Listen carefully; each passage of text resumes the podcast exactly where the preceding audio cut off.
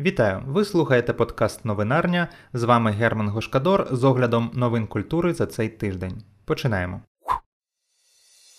Малюнок Леонардо да Вінчі продали на аукціоні за 12 мільйонів доларів. Ну, липень традиційний час торгів роботами старих майстрів. Всі найбільші аукціонні будинки в цьому місяці пропонують колекціонерам звернути увагу на живопис 16 та 18 століть. Зустрічаються і дуже помітні твори. Лот, про який піде мова далі, це не просто помітний, але видатний, винятковий лот. Це власноручний малюнок Леонардо да Вінчі, виконаний срібною голкою на рожево-бежевому папері.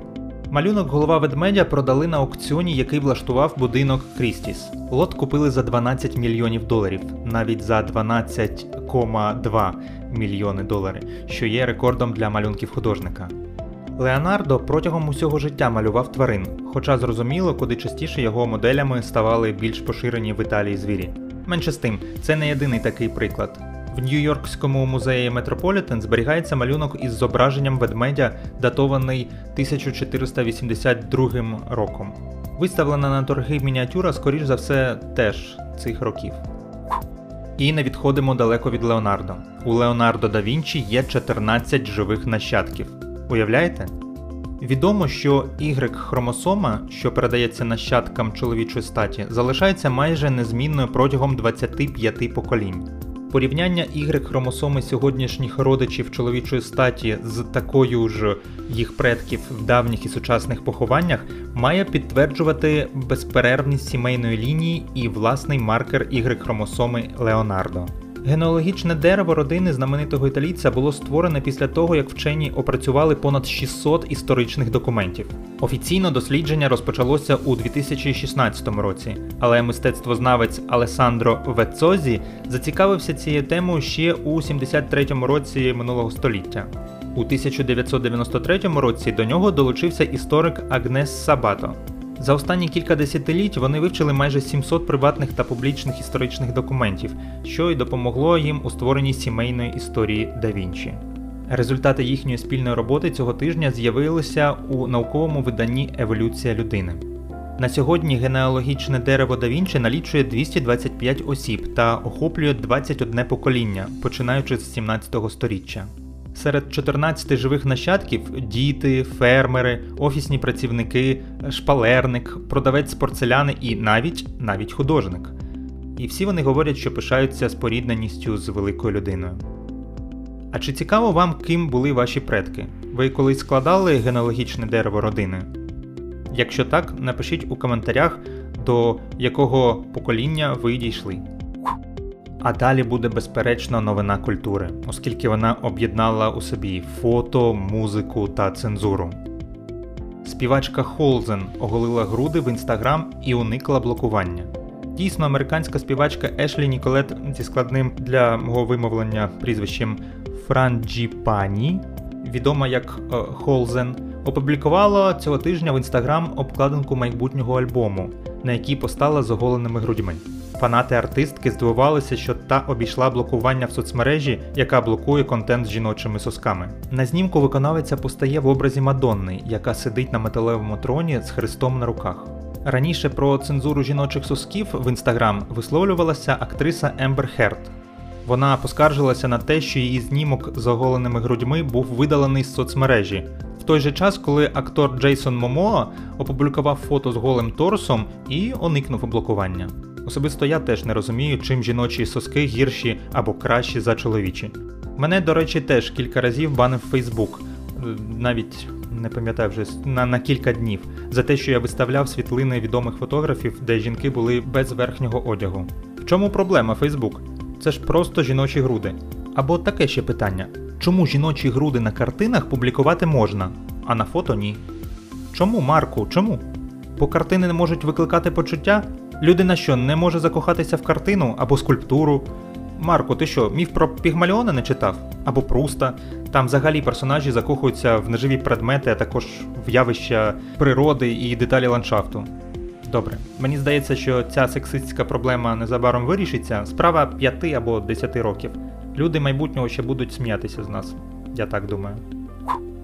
До речі, як ви думаєте, чому я згадав про Пруста? Бо це такий місток до наступної новини. У Франції видали невідомі рукописи Марселя Пруста. Так, у Франції дійсно видали рукописи Пруста, який, до речі, народився 10 липня. І цього року йому вже 150 років. Всіх фанатів Пруста вітаю зі святом. А що стосується рукопису, то він отримав назву 75 сторінок. Це книга, яка розкриває нові деталі про цикл у пошуках утраченого часу. Тривалий час про існування 75 сторінок достоменно нічого не було відомо. У 54-му році редактор Бернар де Фелоа згадував невідомі рукописи 1908-909 років.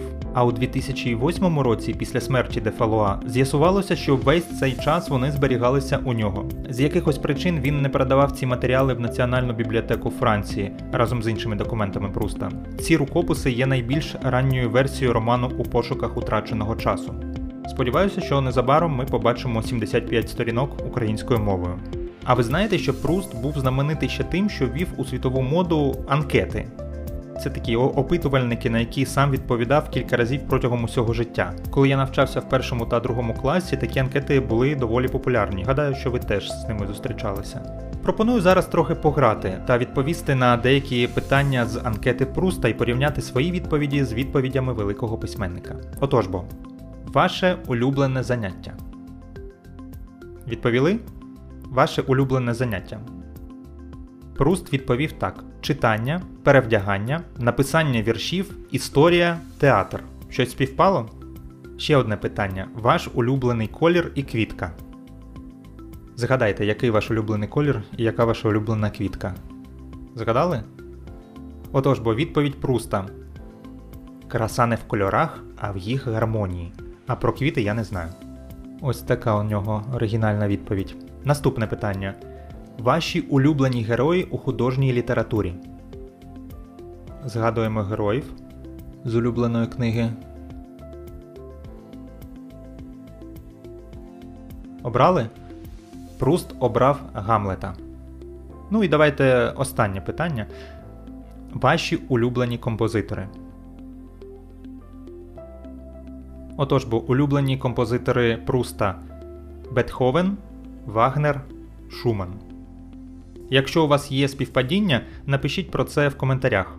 Якщо слухаєте цей подкаст там, де можна залишати коментарі, звісно. Рухаємося далі. Квентін Тарантіно купив ще один історичний кінотеатр. Пам'ятаєте, я в минулому випуску новинарні заздрив Квентіну, що в нього є особистий кінотеатр. Так ось в нього з'явився ще один. Додатково до свого кінотеатру New Beverly Cinema Квентін Тарантіно обзавівся ще одним. Ним став історичний Vista Theatre на бульварі Сансет в Лос-Анджелесі. Постановник пообіцяв відкрити кінотеатр до Різдва цього року, після того як його закрили через пандемію коронавіруса. Я купив Vista Theatre на бульварі Сансет. Ми швидше за все відкриємо його до Різдва. І повторююся, тільки художнє кіно. Це не буде ретроспективний кінозал. Ми будемо показувати нові фільми, які виходять в прокат. Він не буде схожий на New Beverly Cinema, там свій вайб. Ми будемо показувати більш старі фільми, але це буде подібно до того, як якщо б ви уклали чотириденні заручини, гордо заявив Тарантіно. Нагадаю, що інший свій кінотеатр New Beverly Квентін придбав у 2007 році. Там він показує фільми на плівці з особистої колекції, а також іноді обговорює їх з глядачами. Крім того, Тарантіно висловився про закриття кінотеатрів в пандемію, несподівано заявивши, що радий припиненню роботи деяких з них, оскільки вони заслужили цього через те, що позбавляли фільми чогось особливого або ж нескінченно крутили рекламу. От такий він з Люка Тарантіно. Йдемо далі. Пісня із цитатами кличка потрапила в топ кращих новинок Apple Music. Пісня українського гурту Карта світу, в тексті якої фігурують відомі висловлювання мера Києва Віталія Кличка, потрапила в список кращих новинок сервісу Apple Music. Спочатку пісня, яку музиканти задумували як просто жартівливий твір, була записана лише в аматорській версії. Однак, після того як пісню почав піарити сам Кличко, а також багато представників ЗМІ, група вирішила випустити студійну версію треку. Після цього твір став дуже популярним. Давайте послухаємо кілька секунд, щоб зрозуміти, про що йде мова. І перше, з чого я почну роботу, розклею на білбордах своє фото. Нехай на початку 21-го сторіччя усі звикають до мого обличчя о 12.00 Проводитиму брифінги, казатиму про плани, казатиму про підсумки мене цитувати спостерігатимуть дорослі та діти. Щоб холодна вода перетворилась в гарячу, її потрібно підігріти. Це була пісня із цитатами мера Києва. А на сьогодні в мене все. Ви слухали подкаст Новинарня. Мене звати Герман Гушкадор. Зустрінемося через тиждень. Па-па!